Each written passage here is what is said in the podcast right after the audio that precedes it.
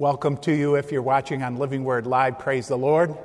Time to study God's Word together. So let's join our hearts and look to the Lord. Oh, Father God, in the name of Jesus, thank you, thank you, thank you for the gathering of the people of God. Oh, Lord, to worship you together, to sense your presence, to encourage one another, and to hear your word. And may you have your way in your word this morning in the name of Jesus. Amen. Okay, I pray you have your Bible. You should always bring your Bible to church. You don't have to bring it in a brown paper bag or hide it or anything like that. You can bring a great big fat one if you want, and we'll love it, love you for it. But uh, you should bring your Bible to church. Let's go to Isaiah chapter 42 and verse 9. 42 9.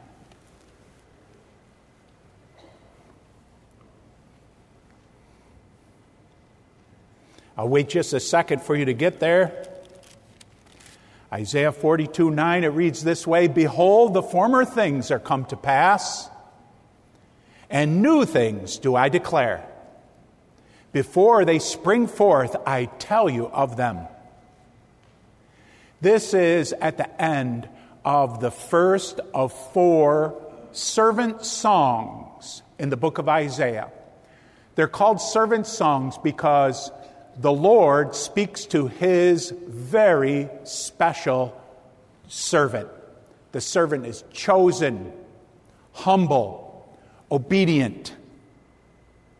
And we un- have come to understand that these servant songs refer to the Lord Jesus Christ 750 years before he came to this world. Praise God.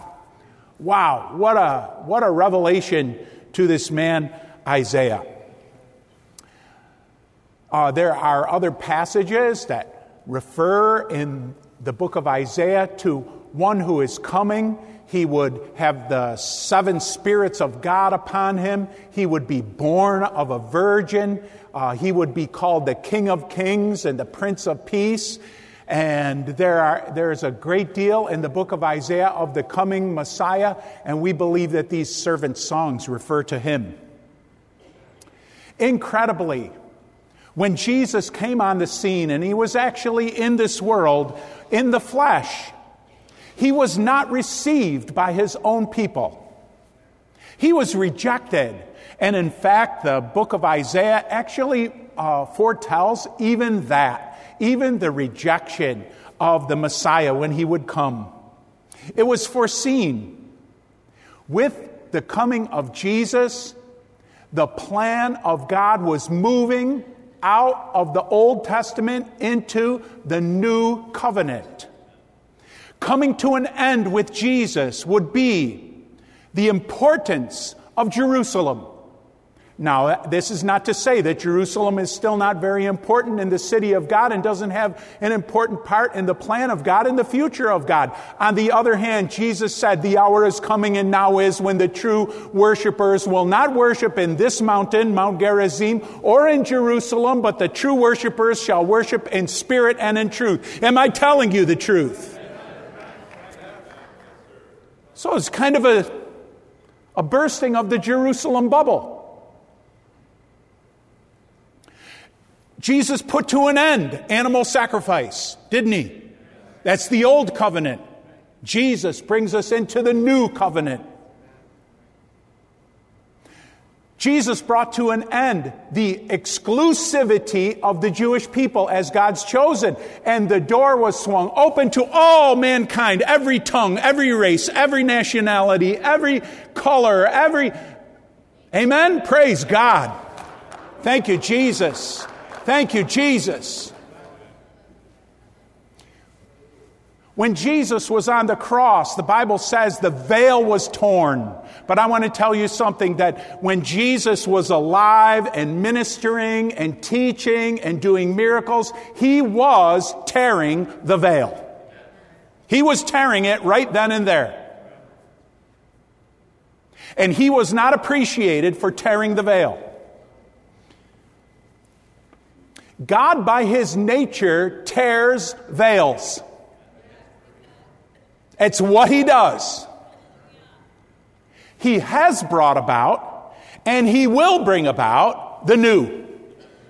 Let me give you an example. You can turn here with me, follow me in the scriptures, Ezekiel 36 26.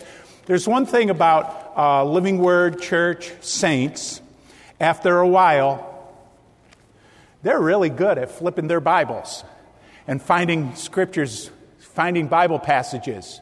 We learn the Bible. Praise God, that's very good.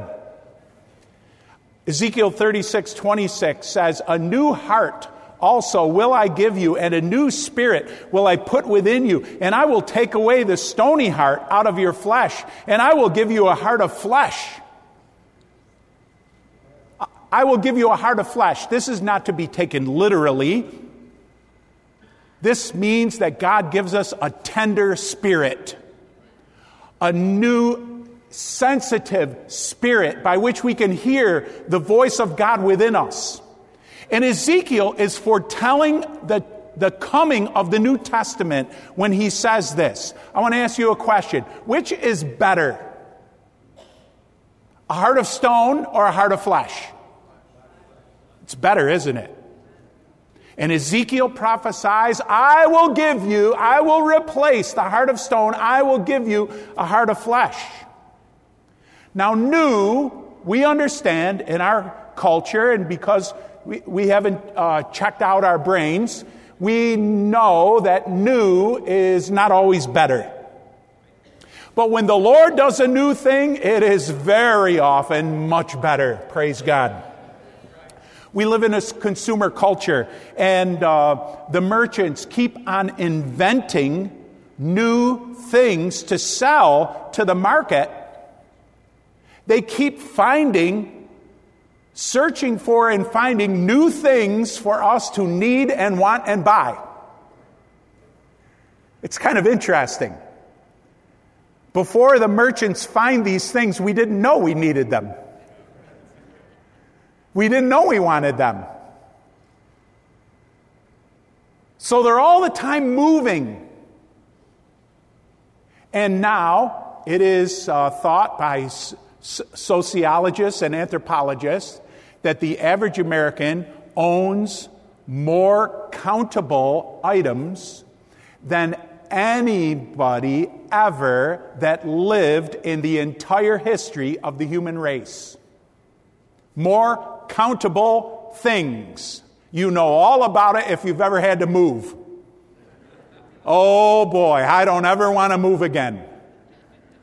That is a chore. Sellers, vendors keep the market moving. That's uh, how they keep on selling stuff. Well, the Lord does new things too, but He's not selling. His new things are truly better things. They're part of a plan in the Lord, they're part of a journey in the Lord. Not so long ago, a couple months ago, I shared with you how the Bible is the book of journeys and how all of us have a journey and we are going from maybe not always physical place to physical place in the Lord, but we are going from spiritual place and to uh, better and greater things in our lives in Christ. A brother just shared with me this morning how God helped him and enabled him to quit his almost lifelong addiction to cigarettes. That's fantastic. Praise God. It's part of his plan and his journey.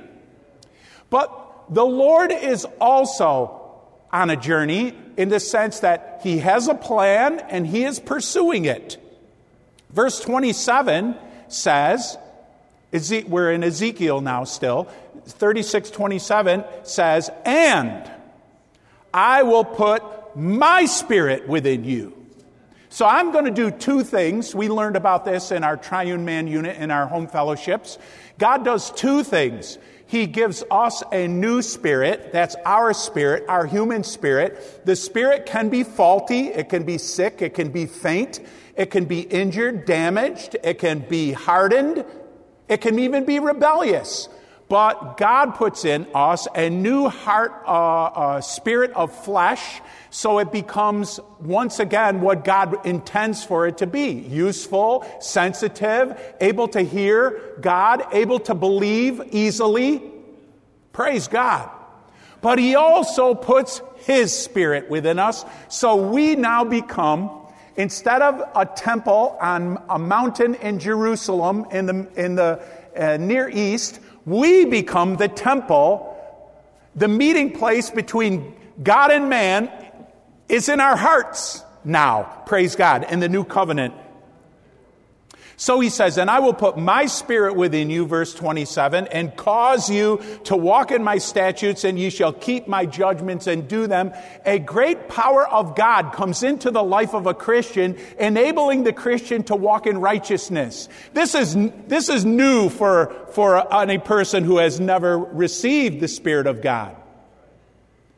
And when God does new, God does better a spiritual connection with God inside us, power to live righteously. It's better than the external law of the Old Testament, of the days of Moses. It's better. It's better than the Old Covenant. It's better than legalism. It's better than human surveillance. It's better than human enforcement inner enforcement. God speaking to us. It's better.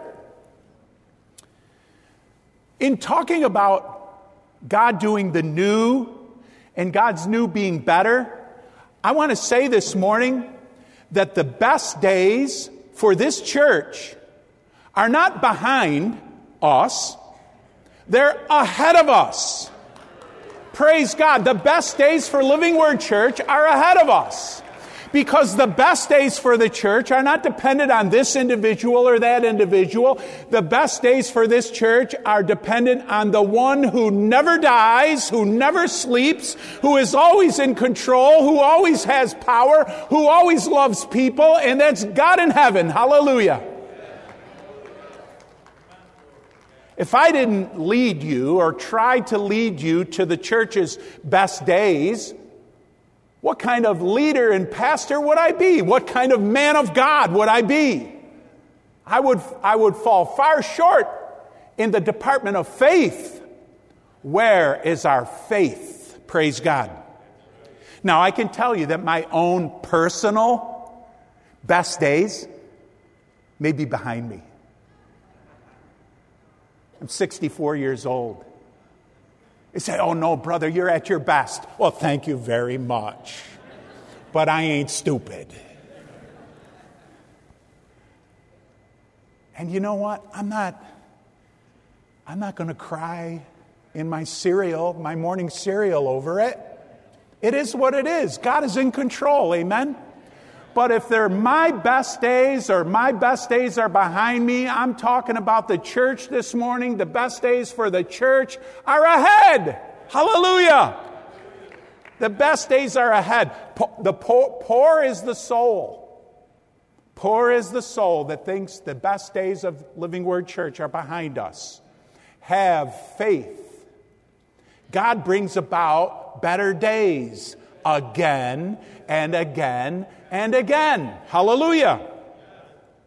Now, let me, you know, uh, without trying to kill my message this morning with the death of a thousand qualifications, you've heard me say that before, but I understand uh, a preacher has to uh, not just preach this morning's message like it is the one message ever in the whole wide world.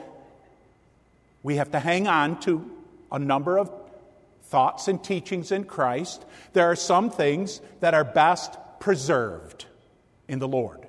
Just preserve. Pre- get it and preserve it. Example, our first love. The Bible criticized the Ephesian church for leaving their first love. We should never leave our first love. Our first love of Jesus Christ, our first love of God, our first love of our fellow man, we should always remain on fire in our love for Jesus Christ and for our fellow man. just like that amazing moment when we surrendered to Christ and the Holy Spirit came inside us and gave us new birth. And we thought like we were seeing the world for the very first time, like we were waking up and say, Oh my goodness, look at all these souls around me. God loves them. I love them. Oh, how good it is to pray to my God and talk to Him and feel His presence. This is all part of our first love. We should never leave our first love. We're not going to go, we're not going to go on from our first love and improve that. We should also stay faithful to the gospel.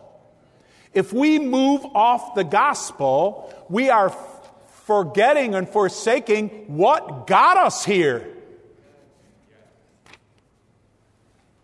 Galatians 1 8, I'll just read it to you for the sake of time. It says, But though we, or an angel from heaven, preach any other gospel unto you than that which we have preached unto you, let him be accursed.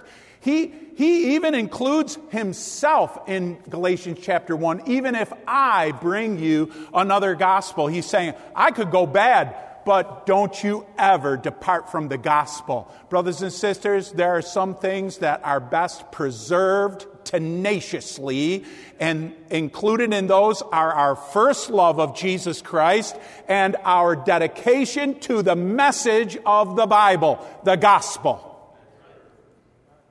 Can I hear an amen?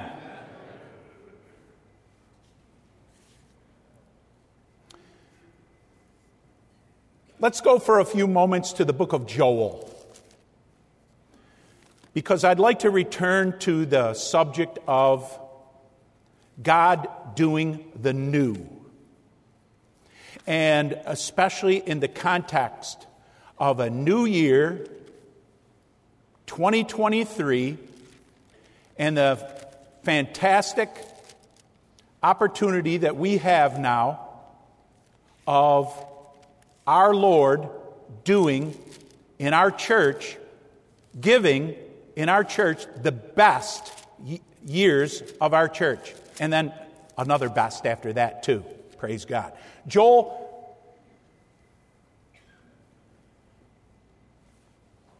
I think it's 218. I've written 318. And it shall come to pass in that day that the mountain shall drop down new wine, and the hills shall flow with milk, and all the rivers of Judah shall flow with waters, and a fountain shall come forth of the house of the Lord, and shall water the valley of Shittim. And we understand that this passage has uh, a very important application to the end days. But I'm going to give you this morning quite a few examples of how God moved along. God moved along in His plan. God moved along in His purpose. God Himself was on a journey to save the world. And there were stages and steps along the way that God took, creating again, again and again a new thing that brought forth a wonderful harvest. God did a new thing when He sent Jesus. He tore the veil of the Old Testament. He did another new thing when He sent the Holy Ghost on the day of Pentecost. He did another new thing when He had people start churches. There never was a church before. There never was anything quite like a church before. It was somewhat influenced by the existence in the first century of synagogues, but it didn't follow the pattern of the synagogue. It was a new thing, the church. A new thing that Jesus said he would build, and the gates of hell would not prevail against it. Amen? But then he did another new thing when he put it on the hearts of very dedicated and skillful men to write the Bible. Do you understand that on the day of Pentecost, there was no New Testament? There was no New Testament 10 years after the day of Pentecost. The churches got their start without a New Testament. And the New Testament was written approximately 45 or 50 AD, 10 or it's starting 10 or 15 years after the Lord Jesus Christ left this world, ascended into heaven, up until probably the 90s AD, the New Testament was written. In the 50s, 60s, 70s, 80s, 90s, 100, 110, 120, there were churches that did not have an entire New Testament. Many of them had one or two, three or four books of the New Testament, and they survived on that. But in time, men of God wrote the whole New Testament, and in time, that was copied and collected, and the New Testament took shape. Praise God. God did a new thing. A new holy book for God's people. We see here in the um, book of Joel that the work of God is likened unto the um, cycle of the seasons. The cycle of the seasons and the coming of the different rains. There, uh, through the summer in the Bible lands, there's no rain, zero, zero rain in the Bible in the in the summer months. For about half of the year, zero rain. They're very dependent on the fall rains and then, once again, on the spring rains, because they know that they're not going to get anything over the summer. And in the book of Joel, the prophet Joel is inspired to make a, uh, an analogy between the seasons and God's doing a new thing. He's looking forward to the new thing that God is going to do in the sending of His Spirit upon all flesh in the end days. Praise God something that we've been a recipient of. And I want to talk about the cycle of the better. The book of Joel also refers to a down season. And then about the coming of a better season. The book of Joel describes the work of the Lord. And it's also like the work of the Lord in your life, and it's going to be like the work of the Lord in a church. There is the individual to think about, the group to think about, the church, Christianity to think about, the whole history of the church to think about. It gets, notice we're getting bigger and bigger, but I want to tell you there's also the Lord Himself to think about. He is on a, he is on a journey himself. He's on a plan. He's got a purpose. He's working toward a plan. And the Lord refers to this like seasons. There is, there is a season of dying. For instance, into you, for your own per- personal life, there's a season when you go through a time where you are required in your walk in God and as you go forward in God to die to yourself. Oh boy, you stick around the Lord long enough, you're going to find that there are going to be periods where you're going to have to die to yourself. You're going to have to put aside your own wishes, your own preferences, your own tastes, and you're going to have to humbly accept obedience to the Lord. You're going to have to put aside your own desire to understand more. A lot of times we want to understand more, but the Lord is not in the business of, you know, clarifying everything for us at every minute and at every season and at every question that we come to. There are times when we just have to wait and believe and have faith and die to ourselves. Part of the cycle of the seasons includes dying, waiting, maybe even hurting, maybe even having pain, pressing through it until, praise God, a new season comes, a new and definitely better season comes. When there is blossoming how many seasons do we go through in a lifetime? personally? How many seasons does a church go through? How many seasons has world history gone through? And how many seasons has even the work of God gone through? Death, then blossoming, then an outpouring and blossoming. Dormancy.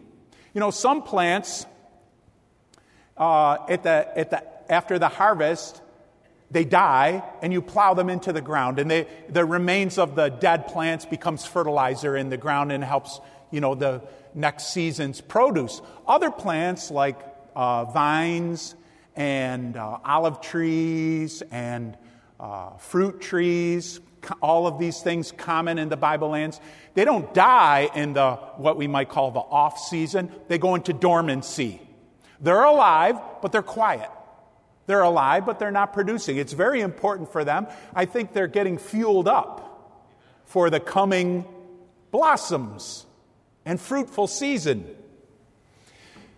So there is a season of dying where the, some, some of the plants are plowed into the ground, and then there's a season of dormancy for some.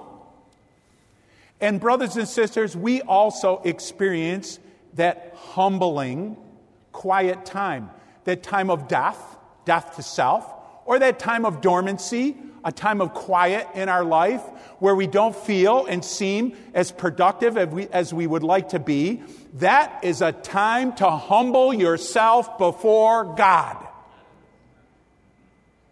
Because God is the God of the new, and He's the God of the better, and He's the God of the journey. He is not intending for us to say, stay in the same place forever. He wants us to move forward. He moves forward. Hallelujah. When we're in that period of death to self as individuals, when we're in that period of dormancy as individuals, when we're in the period of dormancy, even as a congregation, it's time to humble ourselves before God and remember what got us there. And remember the God who sustains and bring forth, brings forth life and blossom and fruit. Amen? It's the time when you get serious with the Lord and you start thinking about the things to fix We've got some fixing to do. You remember once again what matters the most. In His time and in His seasons, the Lord will pour forth the life giving rain. Peter, in Acts chapter 2, refers to the coming of the Holy Spirit and uses to explain the gift of the Holy Spirit the book of Joel. Joel chapter 2, verse 28. It says, And it shall come to pass afterward that I will pour out my spirit upon all flesh, and your sons and your daughters shall prophesy, your old men shall dream dreams, your young men shall see visions, and also upon the servants and upon the handmaids in those days will I pour out my spirit, and I will show wonders in the heavens and in the earth, blood and fire and pillars of smoke, and the sun shall be turned into darkness and the moon into blood before the great and terrible day of the Lord come. And it shall come to pass that whoever will call on the name of the Lord shall be delivered. Excuse me if I get kind of passionate when I'm reading these verses. I just praise God for being a recipient of these promises. I don't know if I was, I'm amazed at Peter on the day of Acts being able to pull this up. Wow, what a student of the Word of God. But more than a student of the Word of God, what and what an example of the Spirit of God being with him and talking to him and bringing to remembrance the scriptures. Praise God. So, Peter used this passage on the day of Pentecost. You can read it in Acts chapter 2. It's, uh, I think it begins in verse 17. Peter quotes this passage from the book of Joel. And this is speaking of how the Lord pours forth his blessing to create a new life. And as a result of what the Lord is doing, we have cause to rejoice.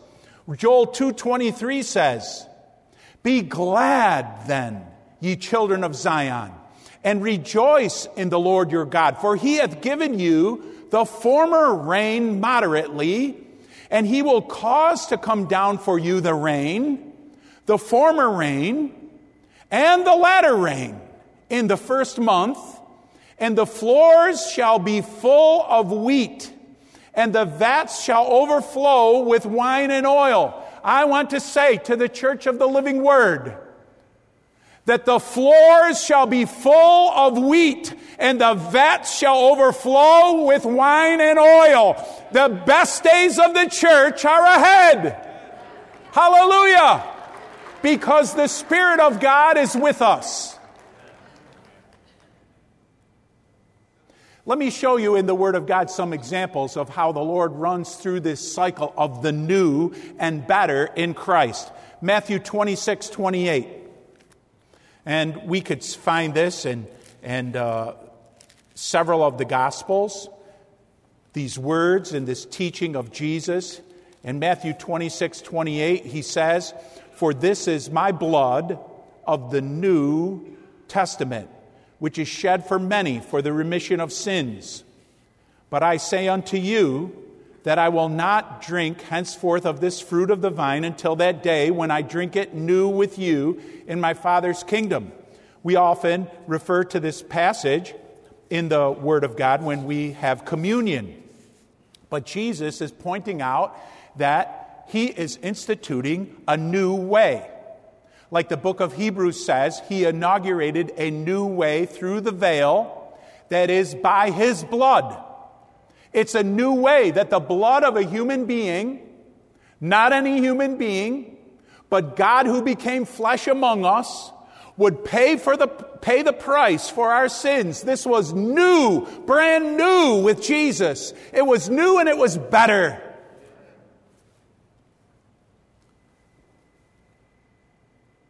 Best development ever in history. But there was more to come.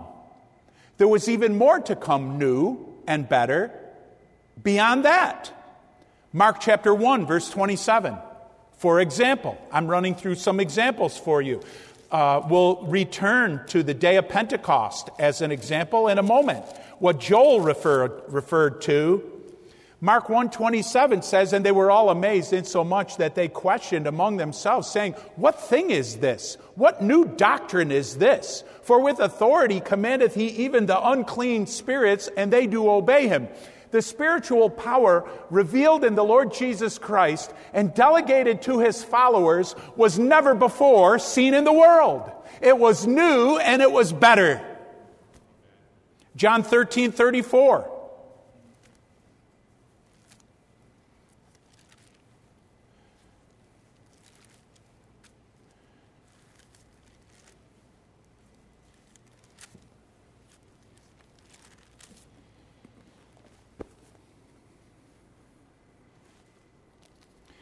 It says, A new commandment I give unto you, that ye love one another, as I have loved you, that ye also love one another. We could say, well, didn't the Old Testament command the people to love one another? There's a, there's a verse or two that mention loving one another, loving your neighbor. Uh, what is Jesus talking about? He, being new. What does he mean, new? What he's saying is, if you fulfill the first two commandments, to love God with all your heart and to love your neighbor as yourself, you are released from the law. That's what made it new. Like the apostle Paul said of the fruit of the Spirit. The fruit of the Spirit is love, joy, peace. He goes on. There are nine qualities that he mentions to the fruit of the Spirit. And then he wraps up the list of the fruit of the Spirit. Against such there is no law. The word says if you love one another as Jesus Christ loved, you fulfill the law. This was the new thing that Jesus brought to the world. And in fact, as the Bible promised, from the person and the lifetime of Jesus, just over 30 years on this earth, what he left as his teaching, what he left as his followers, what he sent as the Holy Spirit, has now gone out like a ripple effect all over the world and touched every nation, every religion, every government, so that the whole world is concerned about human justice. Doing what is right for their neighbor, doing what is right for their community. I know they're not all doing it, and we don't always do it here in our country either. But the standard by which we know we're not doing it was given to us by Jesus Christ, the most influential human being that ever lived on the face of this planet. Hallelujah. Bless his name. It was a new commandment. Acts 17 19. This is uh, preaching of the Apostle Paul before any of the New Testament was written yet. And he's preaching in Athens, Greece, on the Areopagus, at a school of philosophers that was there in Athens, Greece.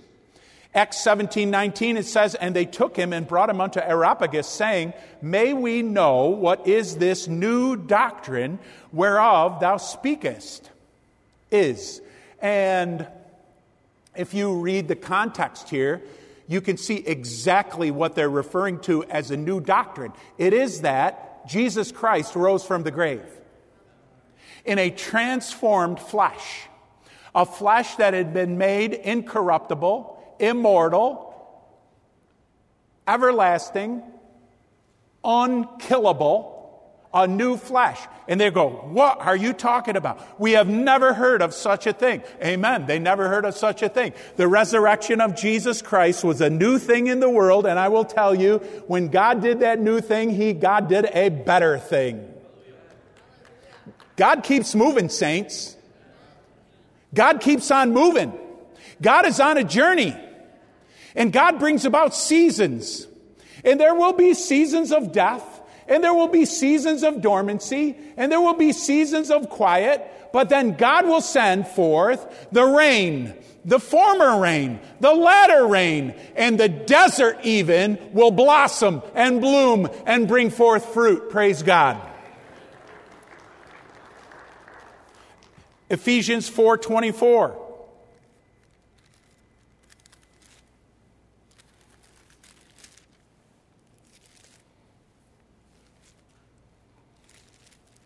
says in Ephesians 4:24, and that ye put on the new man, which after God is created in righteousness and true holiness.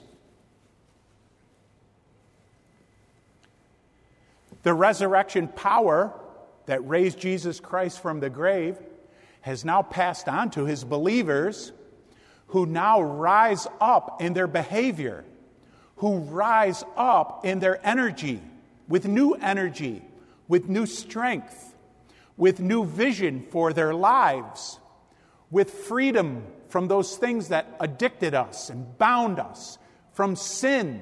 A new man rises up in Christ. We put on the new man. This is, this is what God does again and again and again in his journey to the salvation of the world. The resurrection power has now passed onto thousands and thousands of thousands and millions of followers of the Lord Jesus Christ. The passing of the old and the coming of the new are a very strong theme in the entire book of Hebrews. I want to ask you something. The nation that came forth from Egypt and bondage in Egypt, you remember that in the book of Exodus the coming forth of that nation, was it not a better manifestation of God's power than the 12 grandsons of Abraham? Was the conquering of the promised land that began at Jericho and the walls falling at Jericho. It actually began with the children of Israel crossing the Jordan River on dry ground. Praise God. The Lord made the, dry, the Jordan River dry up so they could pass across it.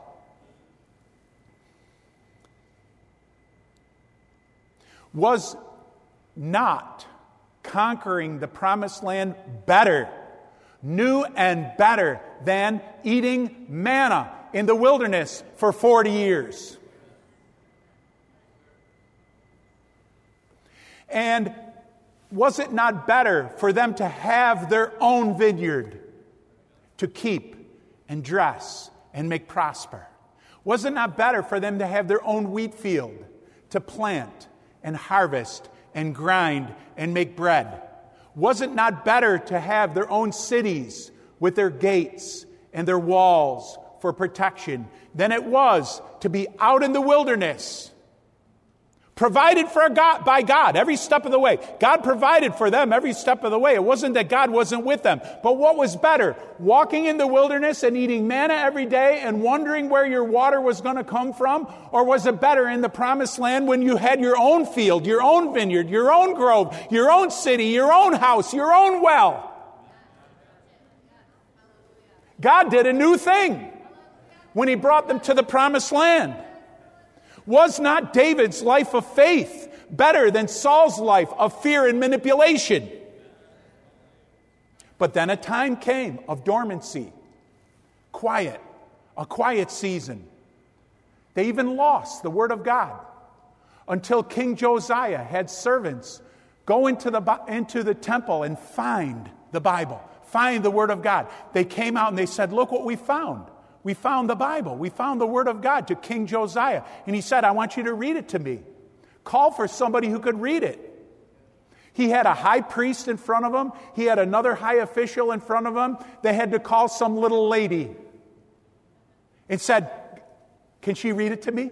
They couldn't read it. He couldn't read it. But they read, they read the Word of God, and King Josiah tore his uh, robes and, and he put ashes on his head and he, he wept before God. Oh God, we have fallen so short. You see what happens? The time of dormancy is an opportunity to humble yourself before God and to start asking God, what's wrong?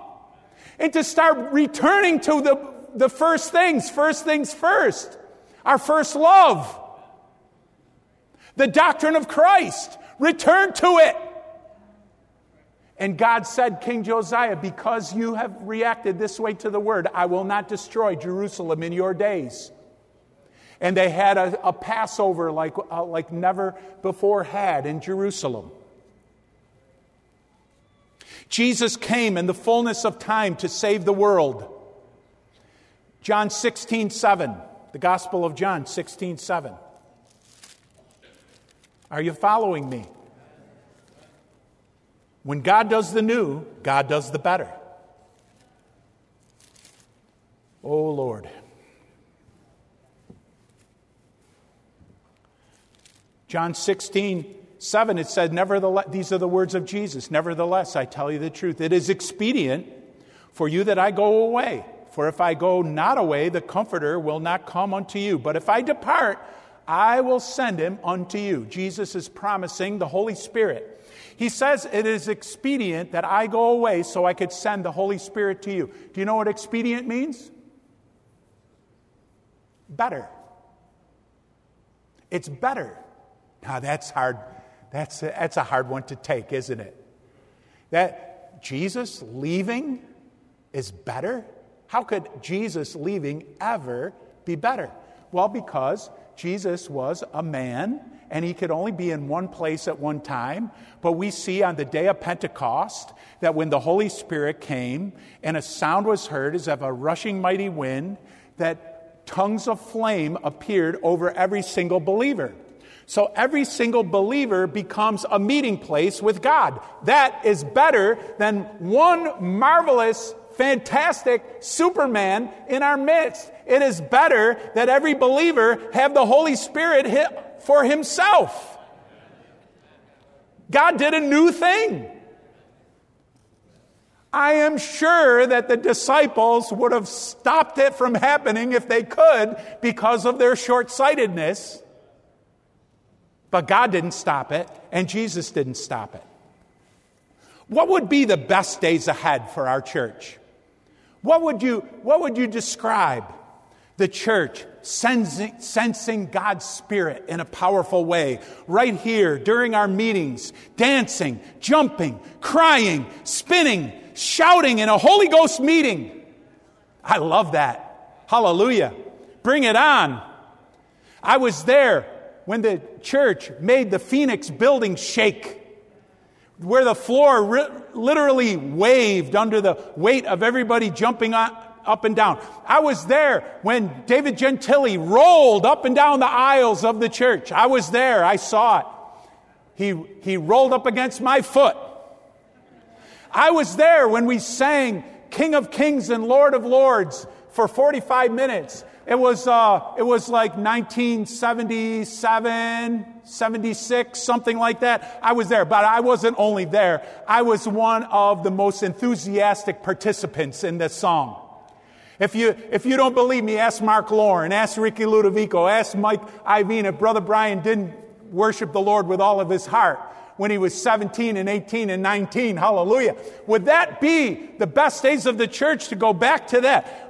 we marched around the building uh, at Phoenix when we sang, and God's got an army marching through the land. Were those the ultimate? Were those the best? I say, bring it on. For years, I have heard talk that implies and even states explicitly that this church's best years are behind it. I feel the best years are calling to us. I can hear them calling. I, I can hear them calling, come on, come on to the best years of the church. Come on. And to me, it's the Lord calling. It's the Lord calling us to Himself. And I want to tell you, there is something better than singing one song that has lyrics that could fit on three lines of a piece of paper for 45 minutes. There's something better than that.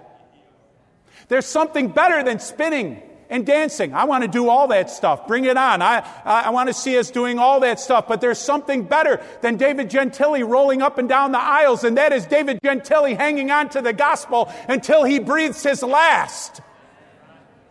That's better.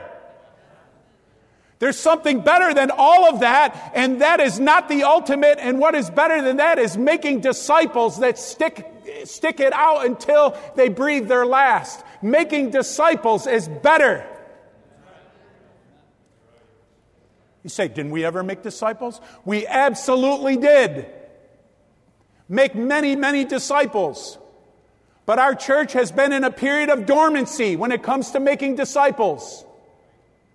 And may we blossom. May we have the rain come down, the former rain and the latter rain. And the wheat will fill the, the, the uh, barrels, and the, and the wine will overflow, and the God will pour out his blessing, pressed down, shaken together, and overflowing. Praise God. It's better to make disciples.